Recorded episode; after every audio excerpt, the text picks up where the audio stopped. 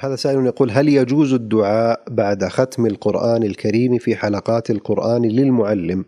علما بأن الدعاء يكون بين فترة وفترة؟ دعاء الختم لم يرد فيه شيء مرفوع وإنما جاء عن أنس وغيره أنه إذا انتهى من قراءة القرآن ختمه فإنه يجمع أهله ويدعو ويؤمنون. وكثير من أهل العلم يرى أن مثل هذا الحكم يثبت بمثل هذا العمل من عمل الصحابة لأن هذا لا يمكن أن يقال من جهة الرأي وجاء أيضا عند ختم القرآن دعوة مستجابة لكن مع ذلك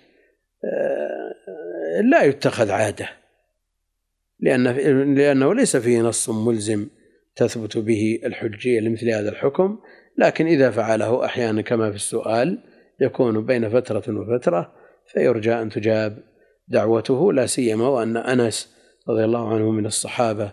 الملازمين للنبي عليه الصلاة والسلام فقد لزموا عشر سنين وكان يفعله مع أهله وأولاده وذريته يدعوهم يؤمنون ترجى له الإجابة إن شاء الله تعالى. نعم.